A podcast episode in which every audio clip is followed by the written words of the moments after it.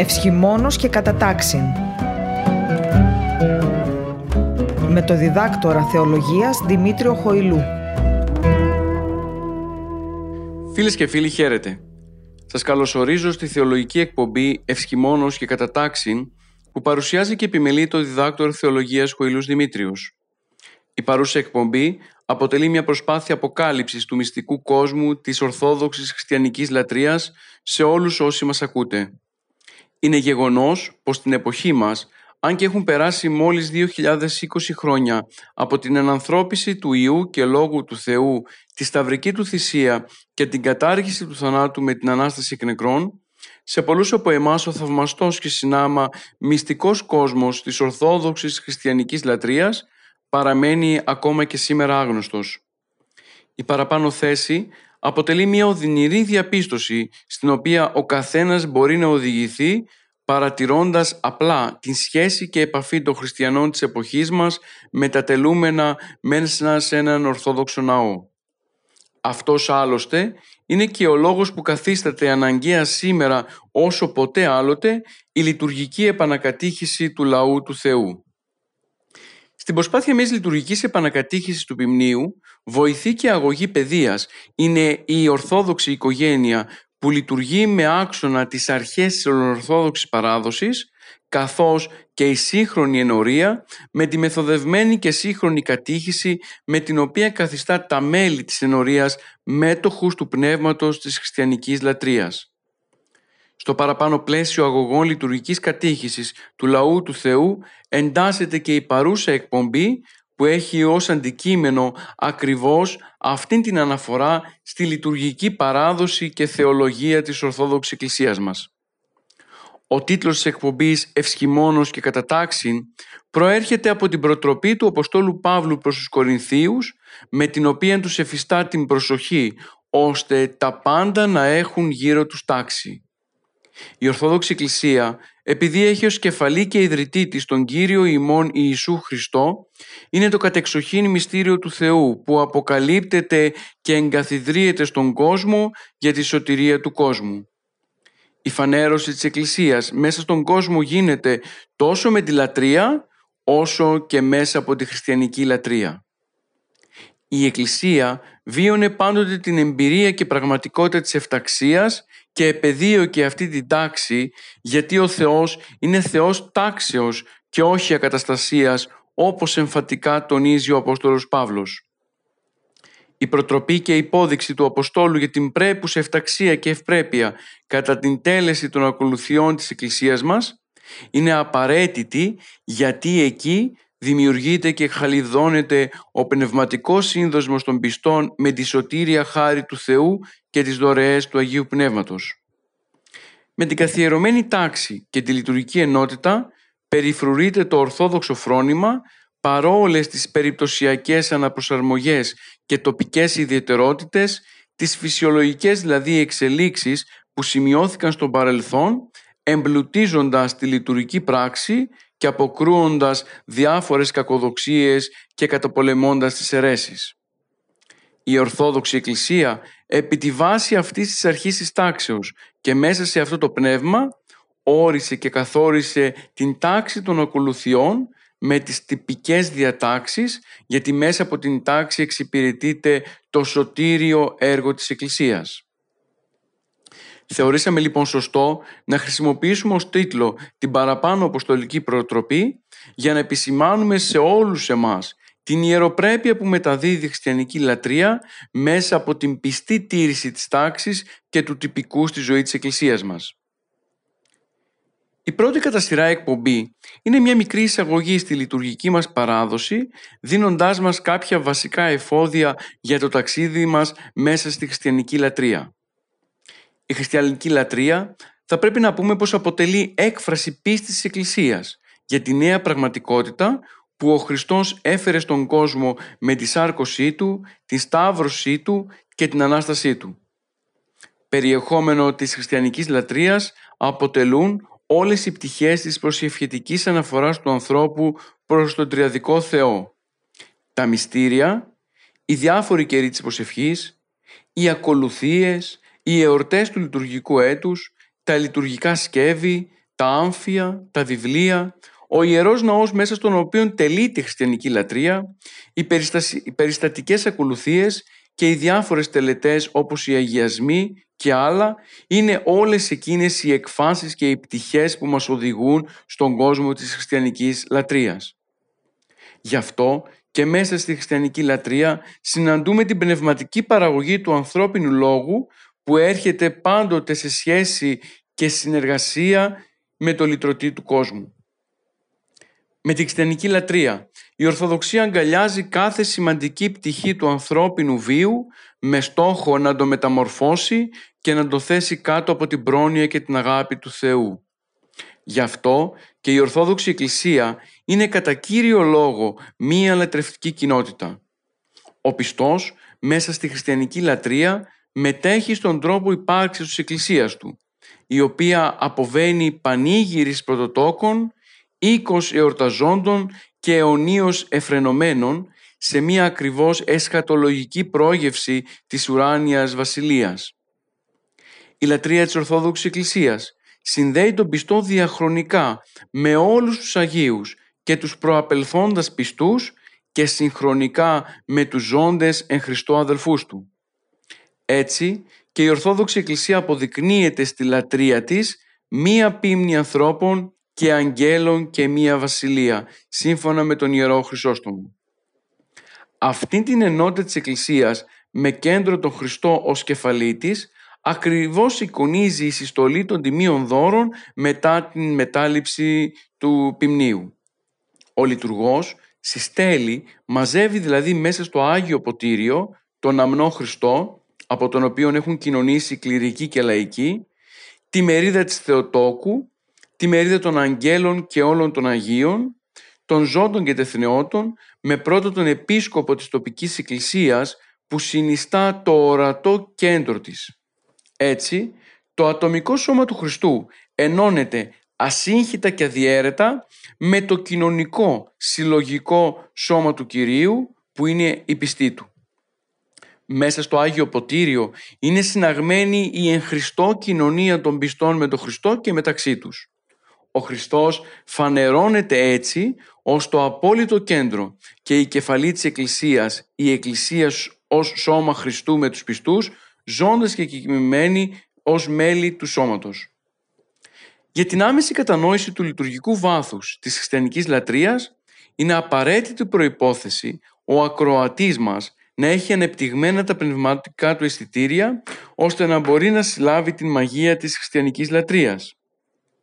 Η Ορθόδοξη Εκκλησία πάντοτε διατηρούσε την ελπίδα και την αισιοδοξία πως τα μέλη της έχουν πνευματικούς δέκτες με τους οποίους μπορούν να συλλάβουν το μήνυμα που επιθυμεί η Εκκλησία να περάσει μέσα από την τέλεση της Ορθόδοξης Χριστιανικής Λατρείας.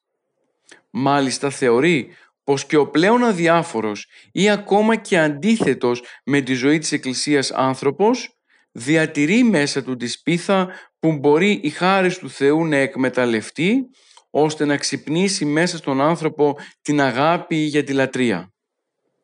Αυτός είναι και ο λόγος που η Ορθόδοξης Εκκλησία εμένει στην παραδεδομένη λατρεία και το λατρευτικό της πλούτο γιατί πιστεύει πως αυτή η λατρευτική παράδοση είναι που μπορεί να βοηθήσει τον άνθρωπο να γεννηθεί μέσα του ο πόθος για λατρεία. Φυσικά η χριστιανική λατρεία αποτελεί θαυμαστό αρχιτεκτόνημα του Αγίου Πνεύματος που οικοδομήθηκε με τη συνεργασία μεταξύ Αγίου Πνεύματος και φωτισμένων προσώπων. Αυτός είναι και ο λόγος που διατηρούμε τη συνείδηση πως η λατρεία του Θεού δεν είναι έργο ανθρώπινο, αλλά μυστήριο ως λειτουργία του σώματος του Χριστού, δηλαδή της Εκκλησίας, που δεν μπορεί να εξεταστεί τελικά με τα ανθρώπινα μέτρα. Ουσιαστικό στοιχείο της χριστιανικής λατρείας είναι η εσωτερικότητα, η καρδιακή ευχαριστία και η δοξολογία του Θεού για τις δωρεές Του. Θεμέλιο της χριστιανικής λατρείας είναι η θυσία του Χριστού πάνω στο Σταυρό. Η αρχή δηλαδή του σχεδίου της θείας Οικονομίας για τη σωτηρία του καθενός από εμάς ξεχωριστά. Γι' αυτό η χριστιανική λατρεία θεμελιώνεται πάνω στα όσα έπραξε ο Θεός για τον άνθρωπο και όχι στο τι μπορεί ο άνθρωπος να πράξει για να ευχαριστήσει τον Θεό και να τον εξευμενήσει. Σκοπός της δεν είναι μια θρησκευτική τελετουργία, αλλά η μέσω αυτής φανέρωση της Εκκλησίας ο σώματος Χριστού. Σε αυτό το σημείο ακριβώς διαπιστώνεται και η διαφορά της χριστιανικής λατρείας ως θεολογία της Εκκλησίας από οποιαδήποτε άλλη τελετουργική πράξη ή θρησκευτική έκφραση άλλων δογμάτων. Ο Χριστός, αναλαμβάνοντας τη σωτηρία του ανθρώπινου γένους, δείχνει στην Εκκλησία πως ορθή λατρεία του Θεού είναι η ορθή δοξολογία Του, που γίνεται μακριά από τυπικές διαδικασίες, αλλά κυρίως μέσα από την ίδια τη ζωή των χριστιανών. Άλλωστε, η Ορθοδοξία δεν ταυτίζεται με την προσκόλληση σε κάποιο δόγμα, τη συντηρητικότητα και την αιμονή σε τύπους, αλλά η Ορθοδοξία είναι κατά κύριο λόγο ορθή δοξολογία του Θεού, δηλαδή ορθή λατρεία, η οποία και προέρχεται από την ορθή πίστη. Γι' αυτό και η χριστιανική ορθόδοξη λατρεία αποτελεί το σωστό τρόπο λατρείας του Θεού, όπως αυτός παραδόθηκε από τον Χριστό και τους Αποστόλους και τελικά η Εκκλησία παρέλαβε και εμπλούτησε μέσα στην ιστορία της με τη μακραίωνη εμπειρία της.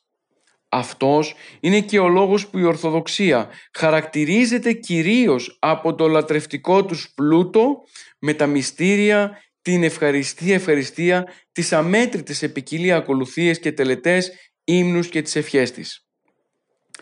Με τον όρο ιστορική εξέλιξη της χριστιανικής λατρείας εννοούμε τον τρόπο που γεννήθηκε και εξελίχθηκε για να φτάσει η λατρεία μέχρι την εποχή μας ενδιαφερόμαστε να μάθουμε για την ιστορική εξέλιξη της λατρείας μας, όχι για να εμπλουτίσουμε τις ακαδημαϊκές γνώσεις μας, αλλά κυρίως για να μπορούμε να μοιηθούμε στο βαθύτερο νόημα της Ορθόδοξης Χριστιανικής λατρείας. Διότι όταν γνωρίζουμε την εξέλιξη αυτή, την ιστορική δηλαδή πορεία της χριστιανικής λατρείας μέσα στο χρόνο, μαθαίνουμε ταυτόχρονα τη σημασία της και μπορούμε να αξιοποιήσουμε τη γνώση αυτή για το σήμερα ώστε να είμαστε σωστότεροι χριστιανοί όταν συμμετέχουμε στη λειτουργική πράξη και ζωή της Ορθόδοξης Εκκλησίας μας. Η ιστορική πορεία και εξέλιξη της χριστιανικής λατρείας εμφανίζεται θα λέγαμε ήδη από την πρώτη στιγμή της ιστορικής παρουσίας της Εκκλησίας μέσα στον κόσμο, δηλαδή ευθύς αμέσως από την ημέρα της Πεντηκοστής, όπου το Άγιο Πνεύμα καταβαίνοντας εξ ουρανών, εξ ουρανών στους Αποστόλους ιδρύει το σώμα της Εκκλησίας. Η Εκκλησία λοιπόν ως θεσμός θεανθρώπινος γεννήθηκε σε συγκεκριμένο ιστορικό και πολιτισμικό περιβάλλον. Από την άποψη αυτή προσέλαβε τον κόσμο μέσα στον οποίο βρέθηκε, προσδίνοντάς του και μία νέα φυσιογνωμία και προοπτική. Η πρωτοχριστιανική λατρεία είναι γεγονός ότι θεμελιώθηκε σε πρότυπα της Ιουδαϊκής λατρείας που ίσχυε αρχικά στον Ισραηλιτικό ναό και αργότερα στη συναγωγή. Ο ίδιος ο Κύριος, ο, ως τύπος και παράδειγμα για όλους εμάς, συμμετείχε στην παραδοσιακή λατρεία και οι Απόστολοι ταυτόχρονα συμμετείχαν σε οτιδήποτε ετελείτο στο ιερό όπως η προσφορά θυσία, θυσίας καθώς και τα σχετιζόμενα με τους τελετουργικούς καθαρμούς. Όλα τα παραπάνω τα συναντούμε ως αναφορές μέσα στην Καινή Διαθήκη. Χαρακτηριστικά στο Λουκά κεφάλαιο 4, 16 28 και στις πράξεις των Αποστόλων κεφάλαιο 21 στίχος 26.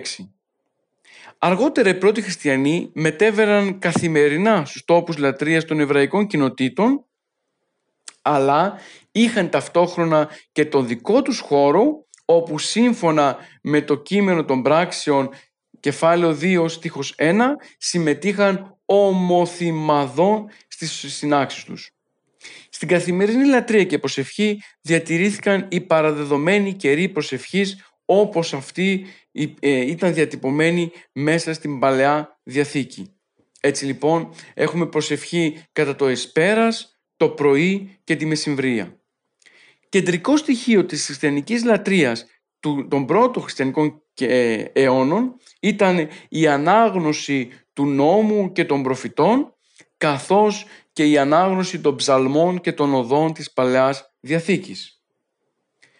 Πολύ αργότερα, σταθμός στην εξέλιξη της εκκλησιαστικής χριστιανικής λατρείας αποτέλεσε η εποχή του Μεγάλου Κωνσταντίνου με τον εγκαινιασμό της Νέας Ρώμης στην Κωνσταντινούπολη, δηλαδή το 330 μετά που άνοιξε νέες κοσμογονικές προοπτικές η ανάπτυξη σε όλους τους χώρους του εκκλησιαστικού βίου, έργο των Αγίων Πατέρων, είχε οργανική συνέχεια χωρίς το ελάχιστο να σημαίνει πτώση από τον αρχαίγωνο χριστιανισμό.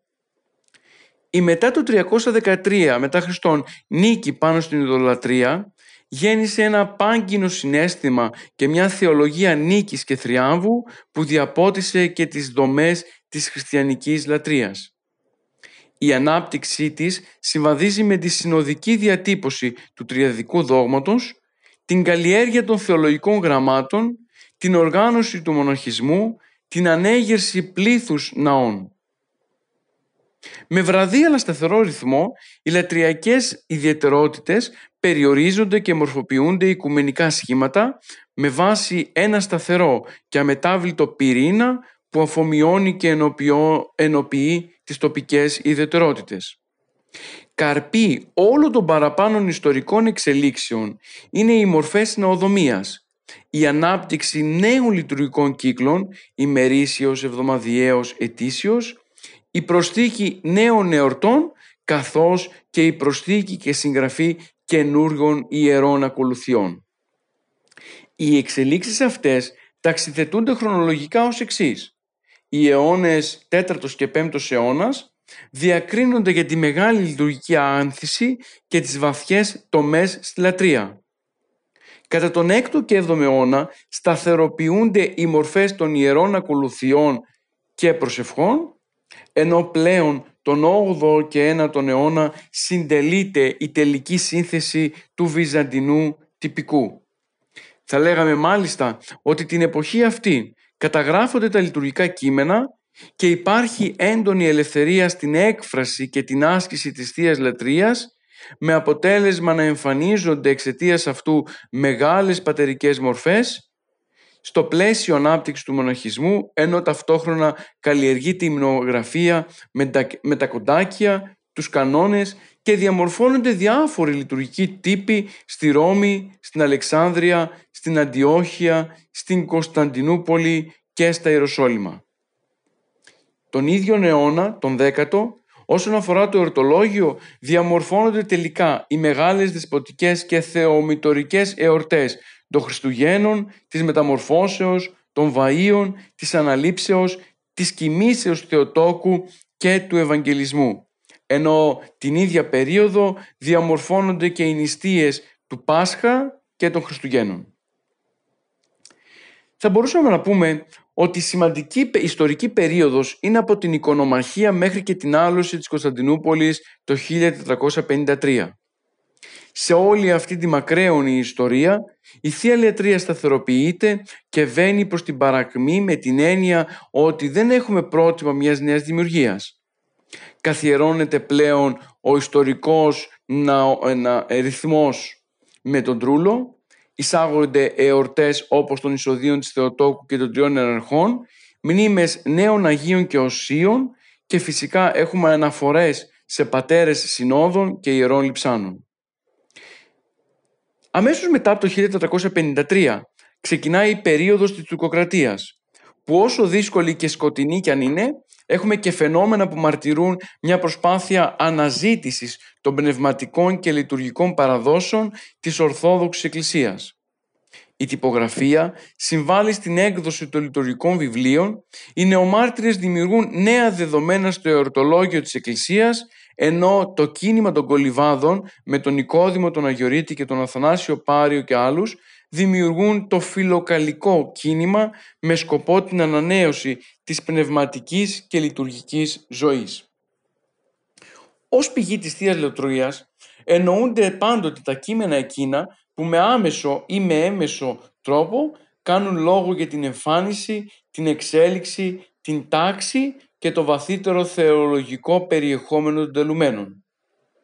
Ω κείμενα και πηγή της Θείας Λειτουργίας εννοούμε ταυτόχρονα και την άγραφη παράδοση που διασώζει παμπάλαιες πληροφορίες και πολιτιστικά αρχέτυπα πολύ σημαντικά για τη Θεία Λατρεία. Παλαιότερη πηγή της χριστιανικής λατρείας θεωρείται η Αγία Γραφή, τόσο η Παλαιά όσο και η Καινή Διαθήκη, με την οποία και από την οποία επιλέγονται τα αναγνώσματα που διαβάζονται στις διάφορες ακολουθίες και που προσδιορίζουν τελικά το θέμα πολλών εορτών του έτους. Ειδικά η Καινή Διαθήκη είναι σπουδαία πηγή της λατρείας μας γιατί η λατρεία σε μεγάλο βαθμό προηγήθηκε αυτής. Αυτό εξηγεί το γεγονός ότι ο λαός του Θεού πρώτα λάτρευσε και μετά θεολόγησε με αποτέλεσμα όλο το κομμάτι της χριστιανικής λατρείας να περάσει μέσα στο χώρο της Αγίας Γραφής. Θα μπορούσαμε να πούμε ότι μέσα στην Αγία Γραφή διασώζονται συγκεκριμένες ώρες προσευχής, τρίτη, έκτη και ενάτη, ενώ μαρτυρούνται σημαντικοί λειτουργικοί όροι όπως ψαλμός, ύμνος, οδή, αμνός, θυσία, ευχαριστία, βάπτισμα, χρήσμα κτλ.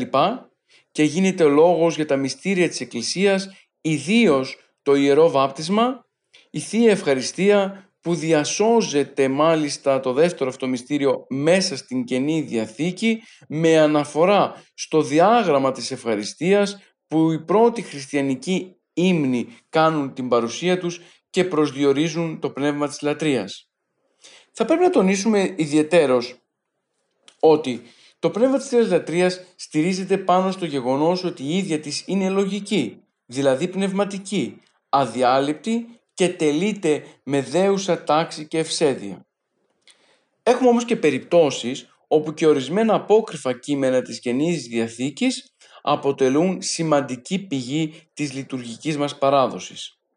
Σημαντικό από αυτά είναι το απόκριφο Ευαγγέλιο του Ακόβου για το λόγο ότι μέσα σε αυτό στηριζόμαστε για τις περισσότερες θεομητορικές εορτές όπως είναι η σύλληψη της Θεοτόκου, το γενέθλιο της Θεοτόκου, τα εισόδια της Θεοτόκου καθώς και η εορτή της σύναξης του Ιωακήμ και της Άννας. Και από αυτό επηρεάζονται άλλες σπουδαίες γιορτές όπως ο Ευαγγελισμός, η κοίμηση της Θεοτόκου και η εορτή του Ζαχαρία και της Ελισάβετ. Θα πρέπει να τονίσουμε ότι πολλά πατερικά κείμενα όπως των Αποστολικών Πατέρων Κλίμεντος Ρώμης, Ιουστίνου, των Τριών Ερχών και άλλων δίνουν σημαντικές πληροφορίες για τη δομή και το περιεχόμενο των ιερών ακολουθιών. Μεγάλοι ιεράρχες όπως ο Μέγας Βασίλειος και ο Ιερός Χρυσόστομος συνδέονται με τη συγγραφή θείων λειτουργιών και άλλων ευχολογικών κειμένων τα οποία είναι σε χρήση ακόμα και σήμερα. Αρχαίες κανονικολειτουργικές συλλογές όπως η διδαχή των 12 Αποστόλων που τη συναντάμε στις αρχές του 2ου αιώνα, η αποστολική παράδοση του Υπολίτου που είμαστε στον 3ο αιώνα, οι αποστολικές διαταγές και κείμενα του Τρετηλιανού και του Οριγένους καθώς και οι μυστικές κατηχήσεις του Κυρίου Ιερουσαλήμων αποτελούν κομμάτια και κείμενα τα οποία μας διασώζουν και μας μεταφέρουν μέχρι και σήμερα όλη αυτή τη μακραίωνη λειτουργική μας παράδοση. Στο πλαίσιο όμως τώρα της ερμηνείας και κατανόησης της χριστιανικής λατρείας σπουδαίο ρόλο παίζουν και όλα εκείνα τα ερμηνευτικά υπομνήματα που βοηθούν τόσο το, τα, τα μέλη της Εκκλησίας όσο και τον κόσμο να κατανοήσουν σε τι συνίσταται η χριστιανική λατρεία.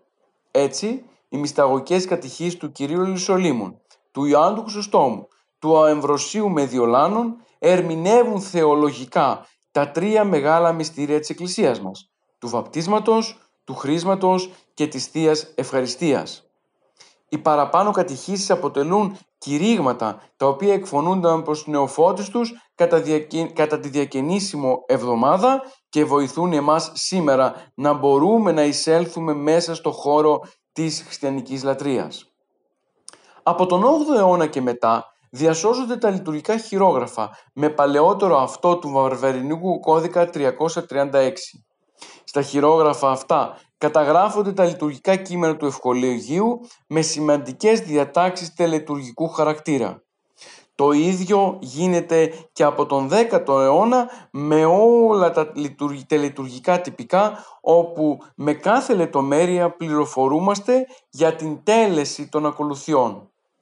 Παλαιότερο από τα λειτουργικά παραπάνω τυπικά είναι το τυπικό της Αγίας Σοφίας της Κωνσταντινούπολης τον 10ο αιώνα που διασώζει την τάξη όλων των ασματικών και ενοριακών ακολουθιών.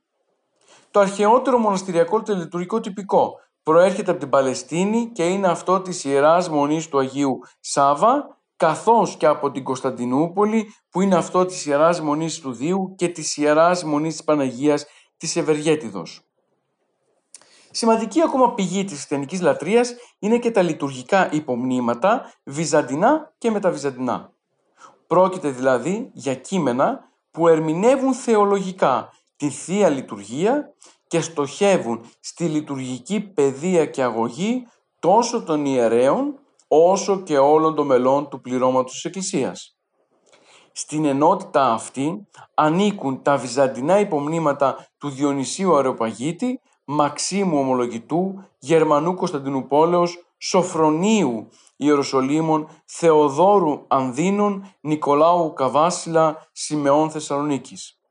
Ενώ στα μεταβυζαντινά υπομνήματα, παλαιότερο είναι αυτό του Ιωάννου Ναθαναήλ του 16ου αιώνα και ακολουθούν του Νικόλαου Βούλγαρη, Μελέτιου Συρίγκου και, άλλου, και άλλων. Μέχρι εδώ κάναμε μία μεγάλη ιστορική αναφορά γύρω από την ιστορική εξέλιξη της χριστιανικής λατρείας. Είδαμε τις ιστορικές διακυμάνσεις της χριστιανικής λατρείας και τονίσαμε ακριβώς τα σημεία, τα ιστορικά εκείνα τα σημεία στα οποία διαφαίνονται οι όροι της χριστιανικής λατρείας αλλά πολύ περισσότερο παρουσιάζονται οι εξελίξεις συγχρονικές μέχρι το σήμερα. Τονίζω για ακόμα μία φορά πως είναι ιδιαίτερα σημαντικό να γνωρίζουμε την ιστορική εξέλιξη της χριστιανικής λατρείας για να μπορούμε να κατανοήσουμε τις επιρροές που έλαβε από τον κόσμο μέσα στον οποίο εμφανίστηκε η Εκκλησία αρχικά αλλά και τον τρόπο με τον οποίο οδηγήθηκε η χριστιανική λατρεία να αποκρισταλωθεί και να φτάσει μέχρι στις μέρες μας. Βέβαια να τονίσουμε ότι αυτού του είδους ιστορική εξέλιξη δεν σημαίνει μία μουσιακή αντιμετώπιση της χριστιανικής λατρείας. Αντιθέτως, μας δίνει να καταλάβουμε πως η χριστιανική λατρεία δεν αποτέλεσε έργο ενός συγκεκριμένου αιώνα και συγκεκριμένων ανθρώπων συγκεκριμένης εποχής, αλλά αντιθέτως αποτέλεσε το συγκέρασμα διαφόρων χρονολογικών περιόδων οι οποίες οδήγησαν στο σημερινό αποτέλεσμα της ορθόδοξης χριστιανικής λατρείας και η οποία αποτελεί θα μπορούσαμε να πούμε ένα λειτουργικό διαμάντι μέσα στην μακραίωνη ιστορία της Εκκλησίας μας. Άλλωστε θα ήταν ιδιαίτερα λάθος εάν δεχόμασταν ότι η χριστιανική λατρεία είναι μια στατική κατάσταση και όχι μια δυναμική πορεία προς την εποχή κάθε καιρού.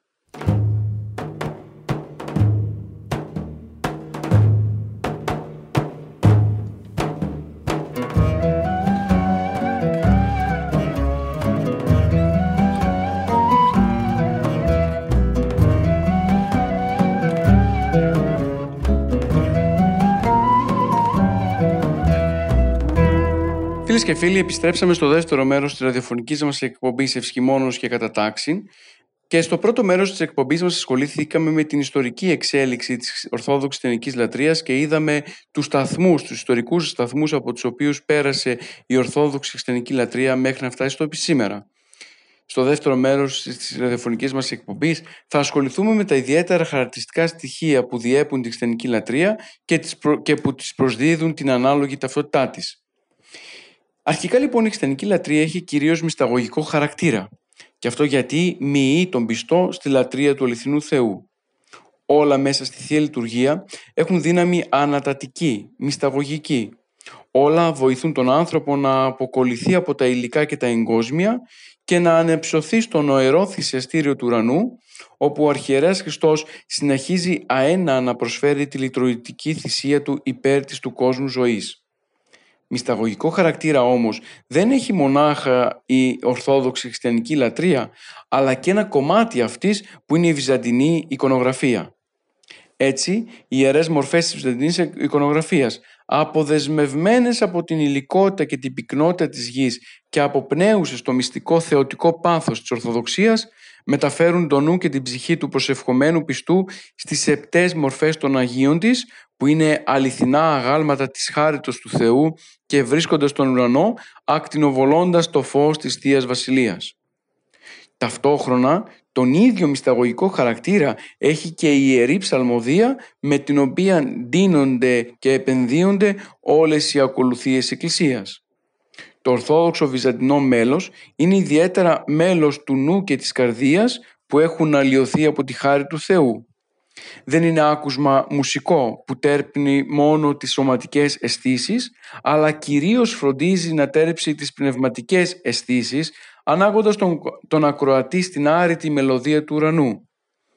Δεν καθελώνει η βυζαντινή μουσική τον προσευχόμενο νου στην αισθητική απόλαυση της γης και στην εξωτερική τέρψη των αισθήσεων, αλλά τον ανεβάζει στον κόσμο των πνευματικών αισθήσεων, όπου εκεί σμίγουν το άσμα των ανθρώπων με την πνευματική μελωδία των αγγέλων στην άφθαρτη αρμονία του ουρανού. Το ίδιο χαρακτήρα, τον ίδιο χαρακτήρα έχει και οτιδήποτε άλλο τελείται στην Ορθόδοξη λειτουργία και γενικότερα στη Θεία Λατρεία. Το θυμίαμα συμβολίζει τον ανατατικό χαρακτήρα της προσευχής και η ευωδία του μας θυμίζει την ιδίτητα των χαρισμάτων του Αγίου Πνεύματος και το οποίο με τους καπνούς του πνίγει τις επτές μορφές των Αγίων και ολόκληρο το χώρο του ναού. Το φως των κεριών, των καντιλιών και των πολυελαίων θυμίζουν τη φωτεινότητα της θείας Ενέργειας και τη λαμπρότητα της δόξας του Θεού. Τα διάφορα σκεύη της λατρείας και τα άμφια των λειτουργών που εκφράζουν συμβολικά την ιεροπρέπεια της Θείας Λατρείας του Θεού και υπάρχουν και πολλά άλλα σημεία και αναφορές τα οποία αποδεικνύουν αυτήν τη μυσταγωγική ε, μορφή αλλά και το μυσταγωγικό χαρακτήρα της Ορθόδοξης Χριστιανικής Λατρείας.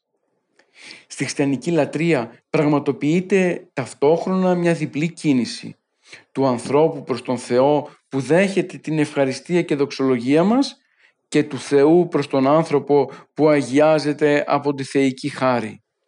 Είναι ένας διάλογος μεταξύ πλάστη και πλάσματος, μια συνάντηση του ανθρώπου με τον αληθινό Θεό, προσφορά της ύπαρξης στην πηγή της κατά το λειτουργικό λόγο, εαυτούς και αλλήλους και πάσαν τη ζωήν ημών, Χριστό το Θεό παραθόμεθα.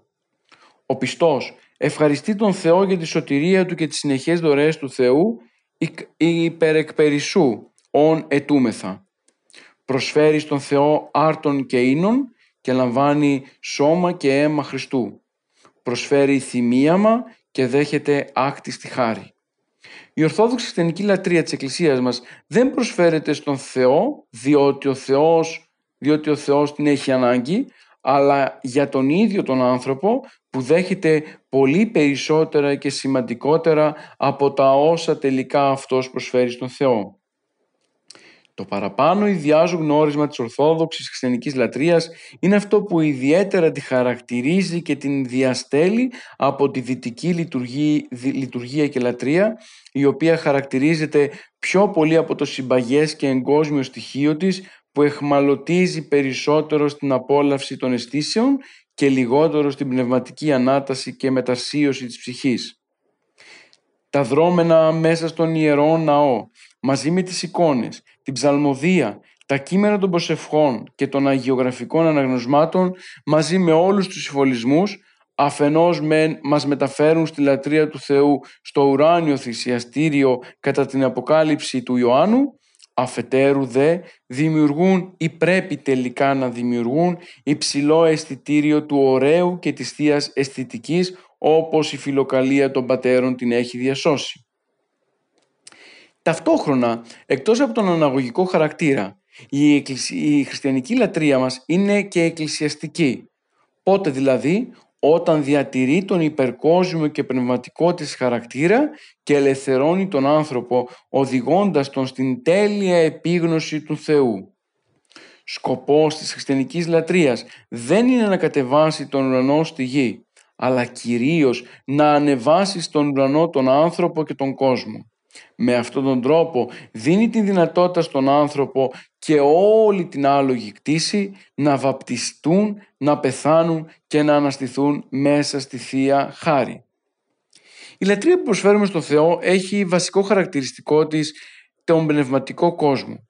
Δηλαδή λατρεύουμε τον Θεό, τον δοξολογούμε και του απευθύνουμε κάποια αιτήματα μέσα από την καρδιά μας.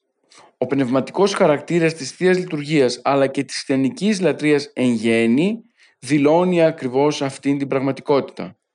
Όπως γνωρίζουμε, η χριστιανική εκκλησία γεννήθηκε μέσα σε εβραϊκό περιβάλλον, στο οποίο οι Εβραίοι λάτρευαν τον Θεό χρησιμοποιούν, χρησιμοποιώντας πολλούς κανόνες. Τους κανόνες αυτούς οι Εβραίοι τους λάτρευαν, δηλαδή τους θεωρούσαν ότι πρέπει να τους εφαρμόζουν στο έπακρο, ώστε με αυτόν τον τρόπο ο Θεός να εισακούει την προσευχή τους και να γίνεται η προσευχή τους σωστή απέναντι στο Θεό. Γι' αυτό και αναπτύχθηκε γύρω από τον εβραϊκό τρόπο λατρείας μια ιδιαίτερης μορφής εβραϊκή τυπολατρεία.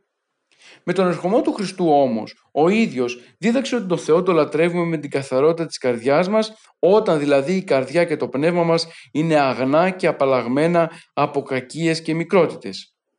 Αυτός είναι και ο λόγος που χαρακτηρίζει τη χριστιανική λατρεία ως πνευματική. Γι' αυτό τονίζουμε ότι η λειτουργική μας ζωή θα είναι λαμπρή και σωστή όταν είμαστε τελικά καλοί χριστιανοί αλλά ταυτόχρονα και καλύτεροι άνθρωποι. Διότι τελικά ο Θεός δεν έχει ανάγκη όταν τον λατρεύουμε από την τήρηση κανόνων ούτε από υλικές προσφορές, αλλά έχει ανάγκη από την εσωτερική μας καθαρότητα.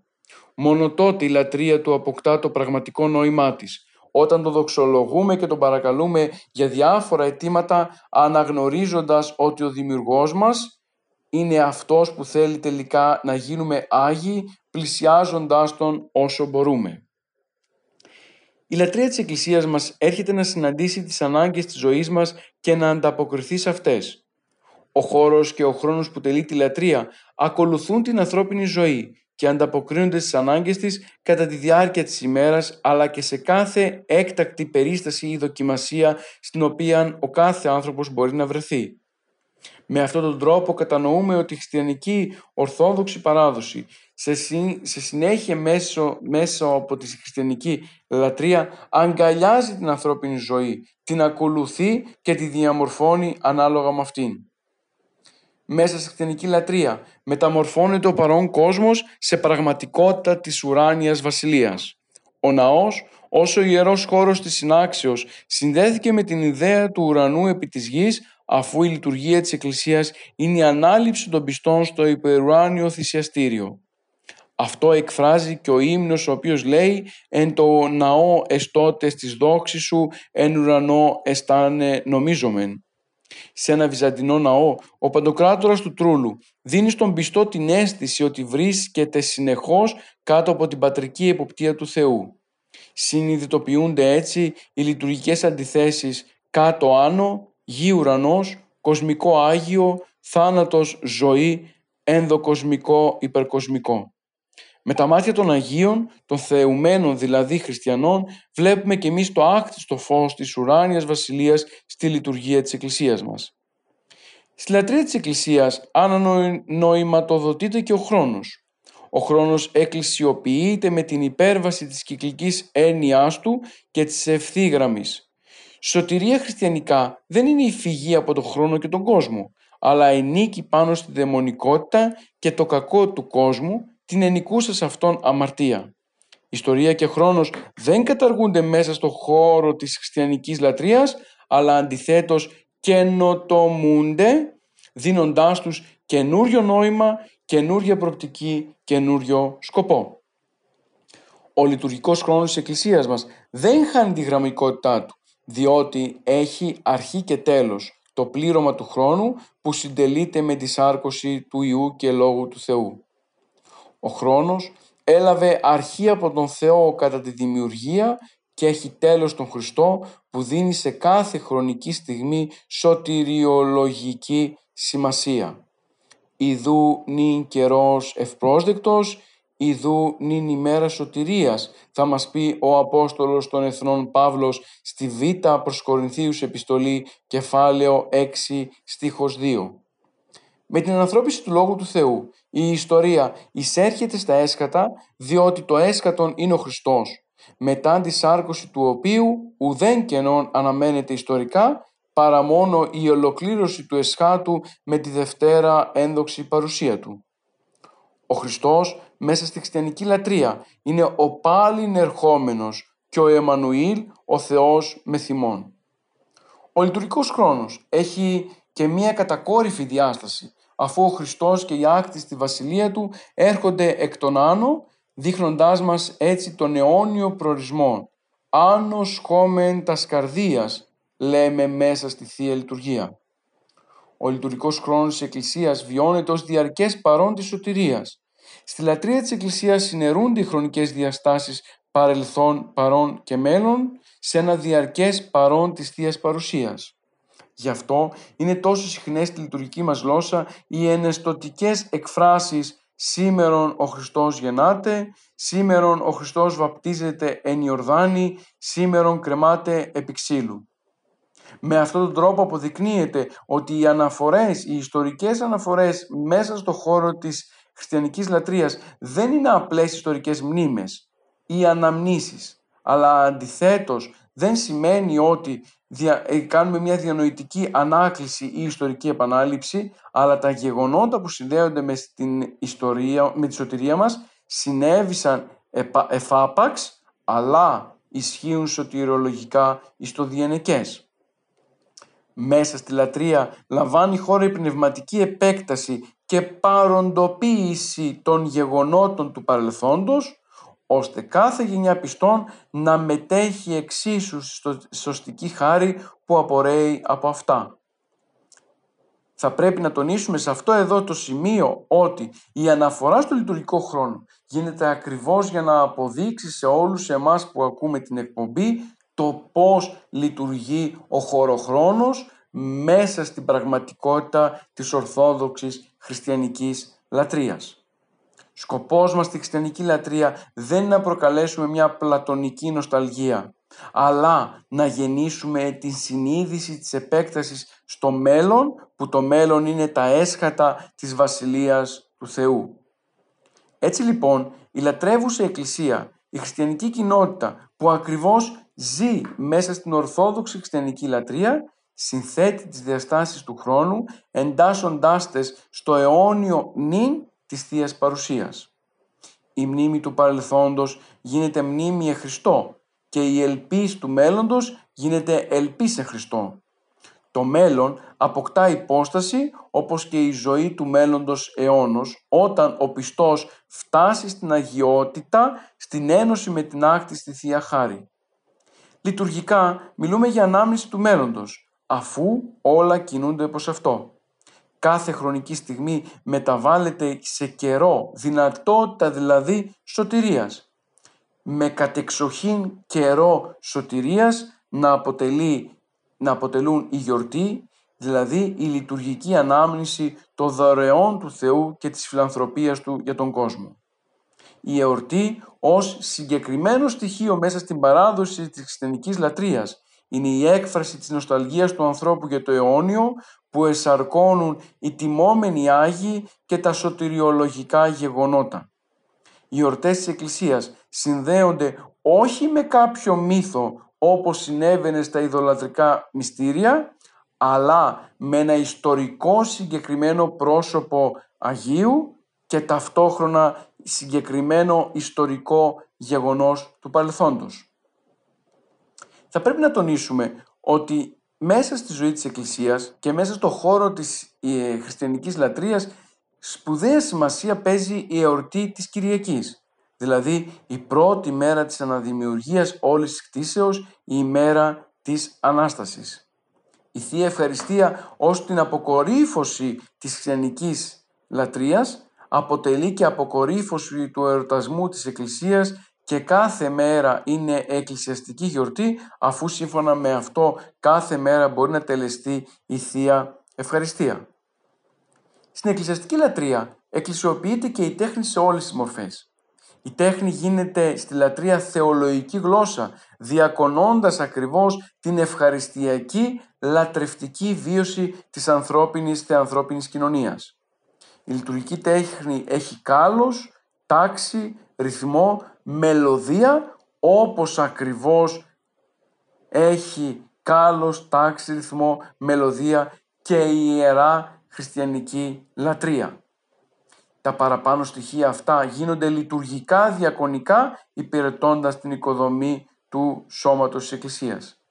Η αισθητική της λειτουργικής τέχνης είναι πνευματική, αποσκοπώντας όχι στον εντυπωσιασμό, διότι δεν απευθύνεται σε αισθήσεις αφού φανερώνει το θείο και άκτιστο κάλος των ερετών του Χριστού. Γι' αυτό και θαυματουργούν τα παράγωγα της εκκλησιαστικής τέχνης, όπως οι εικόνες, γιατί ακριβώς μετέχουν στην άκτιστη Θεία Δόξα, φανερώνοντας έτσι τη μετοχή στον άκτιστο και αιώνιο Θεό. Η τέχνη της εκκλησιαστικής λατρείας είναι τόσο ωραία, ώστε να εκπληρώνει τον πνευματικό σκοπό της, που είναι η διακονία της πίστεως.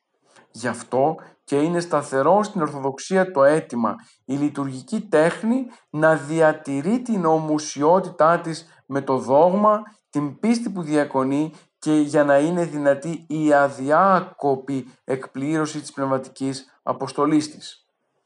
Λειτουργική τέχνη μαζί με την έκφραση της Ορθόδοξης Χριστιανικής Λατρείας μέσα στην παράδοση της Εκκλησίας αποτελούν δύο συνέχειες οι οποίες η μία βοηθά την άλλη στον αναγωγικό χαρακτήρα του Ορθόδοξου δόγματος. Υπάρχει διαφορά ανάμεσα στην εκκλησιαστική λειτουργική τέχνη και τη θρησκευτική. Η πρώτη εκφράζει το γεγονός σωτηρίας όπως ιστορικά συνέβη, ως και τη συλλογική αποδοχή του από το εκκλησιαστικό σώμα.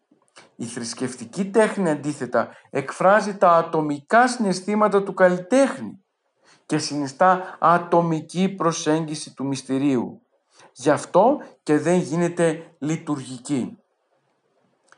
Με αυτήν την υποσημείωση τονίζουμε ότι τα πάντα μέσα στη χριστιανική λατρεία θα πρέπει να αποτελούν εκφράσεις του εκκλησιαστικού σώματος το οποίο και κατανοεί το βάθος της Ορθόδοξης παράδοσης και θεολογίας.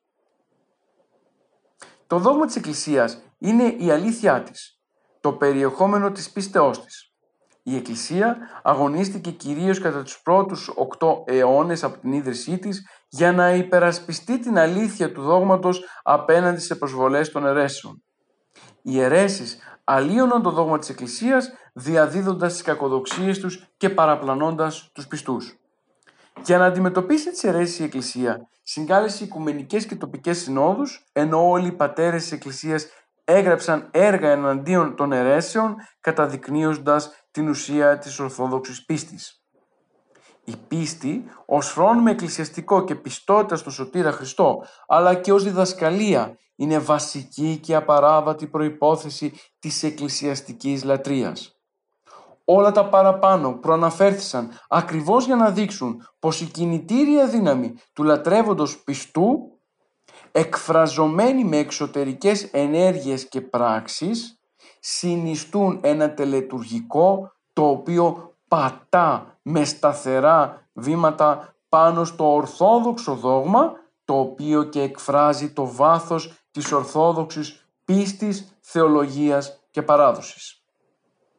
Με αυτόν τον τρόπο η λατρεία υλοποιεί την πίστη και την καθιστά ομαδικό γεγονός ενώ συνάμα τη συντηρεί και την αυξάνει βοηθώντας την εμβάθυνσή της.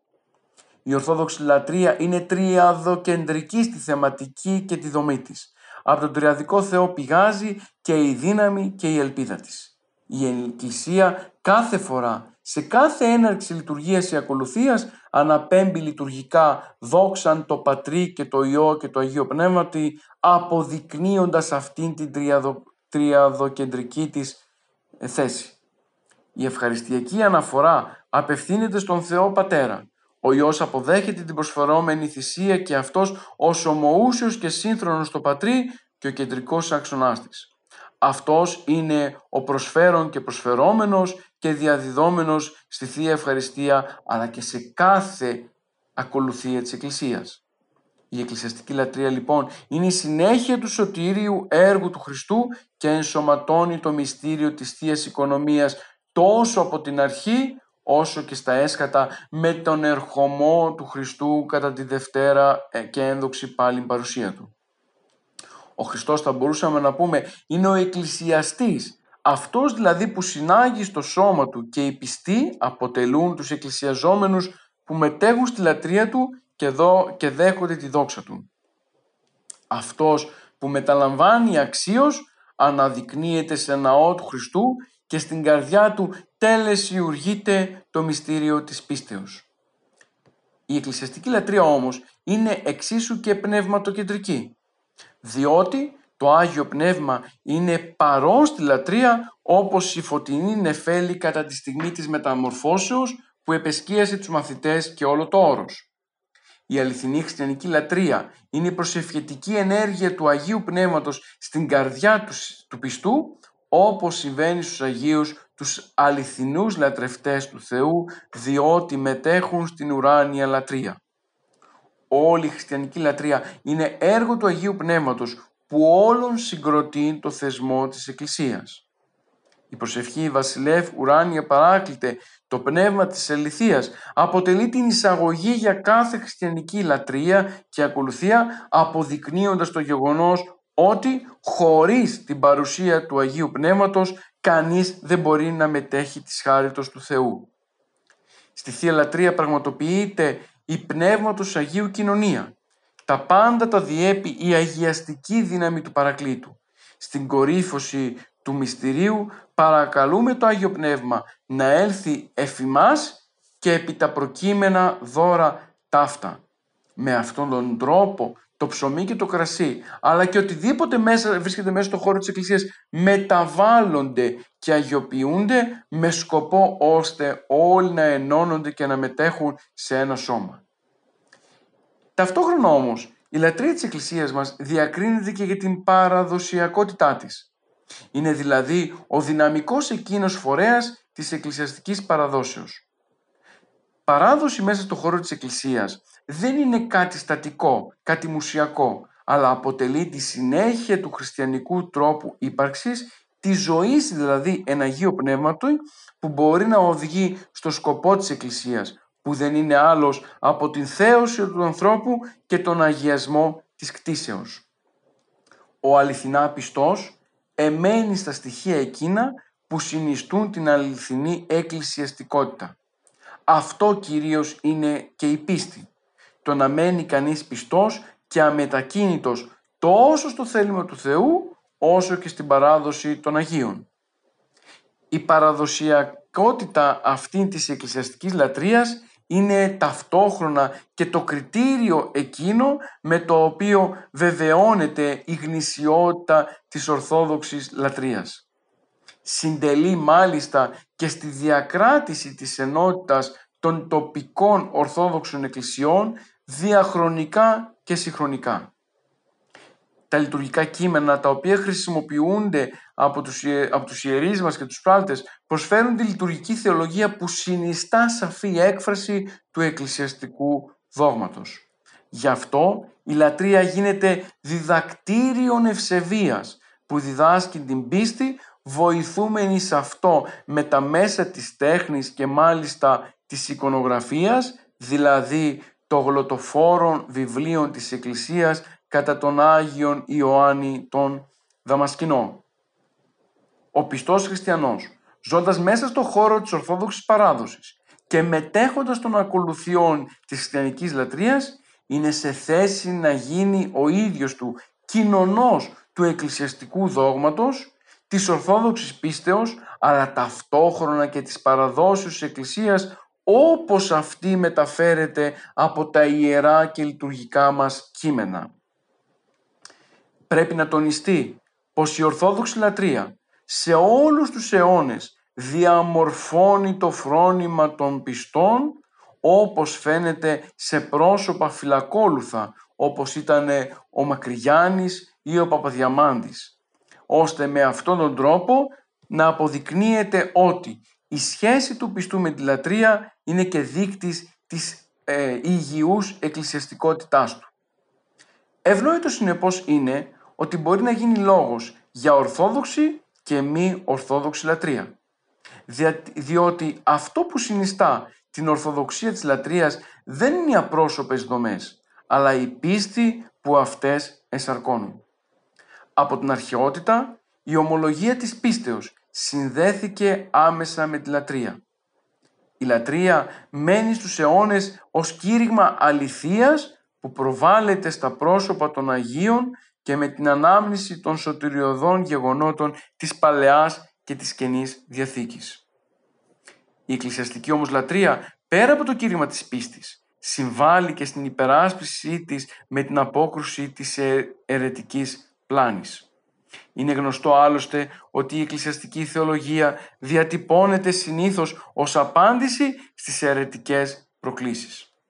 Αυτό δείχνουν λόγου χάρη οι αφιερωμένες στους Αγίους Πατέρες ή στους Οικουμενικές Συνόδους, εορτές και οι ακολουθίες τους. Ο Εσπερινός και ο Όρθρος προσφέρουν τη θεολογία κάθε γιορτής ως πνευματικό και θεολογικό οπλοστάσιο των πιστών. Με αυτόν τον τρόπο ο φυλακόλουθος πιστός, αυτός δηλαδή που συμμετέχει στις ακολουθίες της χριστιανικής λατρείας, μπορεί να γίνει πρακτικά θεολόγος της Εκκλησίας γιατί οι ίδιοι οι ύμνοι της Εκκλησίας έχουν τη δυνατότητα να μεταδώσουν το δόγμα σε οποιονδήποτε πιστό μετέχει σε αυτές εμπνεύματι και αληθεία. Άλλωστε, οι πατέρες της Εκκλησίας μετά την αντιμετώπιση των αιρέσεων έγραψαν ευχές για όλα τα μυστήρια της Εκκλησίας καθώς και ιδιαίτερες ακολουθίες στις οποίες ενσωμάτωσαν την Ορθόδοξη δασκαλία με τρόπο περιεκτικό αλλά ταυτόχρονα και με τρόπο σαφή. Έτσι, ισχύει η διαπίστωση ότι στη λατρεία της Εκκλησίας καταχωρίζεται ολόκληρο το Ορθόδοξο δόγμα. Η λειτουργική ζωή της Εκκλησίας, επομένως, είναι η έκφραση του δόγματος αυτού, η έκφραση δηλαδή της απόλυτης αληθείας με τη χάρη και τον φωτισμό του Αγίου Πνεύματος. Σε αυτό το σημείο αγαπητοί μου ακροατές, φίλες και φίλοι, είναι, έφτασε η ώρα σιγά σιγά να αρχίσουμε να κλείνουμε την εκπομπή μας. Σε αυτή την πρώτη εκπομπή προσπαθήσαμε να δώσουμε το στίγμα της εκπομπής πρωτίστως, αλλά και να δούμε ιστορικά την πορεία της εκκλησιαστικής λατρείας από τους πρώτους χριστιανικούς αιώνες μέχρι και σήμερα και να εξετάσουμε τα ιδιαίτερα χαρακτηριστικά τα οποία διέπουν τη χριστιανική λατρεία. Θα πρέπει να τονίσουμε ότι μέσα από τις εκπομπές μας, μέσα από αυτή τη ραδιοφωνική εκπομπή, είναι ανάγκη ο καθένας από εμάς να εντρυφήσει στη λατρευτική και λειτουργική ζωή της Εκκλησίας, ώστε με αυτόν τον τρόπο να βοηθηθεί τελικώς πάνω στη λατρευτική αγωγή που καλούμαστε να έχουμε. Ανανεώνουμε λοιπόν το ραδιοφωνικό μας ραντεβού για την επόμενη φορά με μια επόμενη εκπομπή με την οποία και θα εξετάσουμε τη σύνδεση του ιερού προσώπου του Κυρίου με τη χριστιανική λατρεία μέσα στον κόσμο. Φίλες και φίλοι, γεια σας.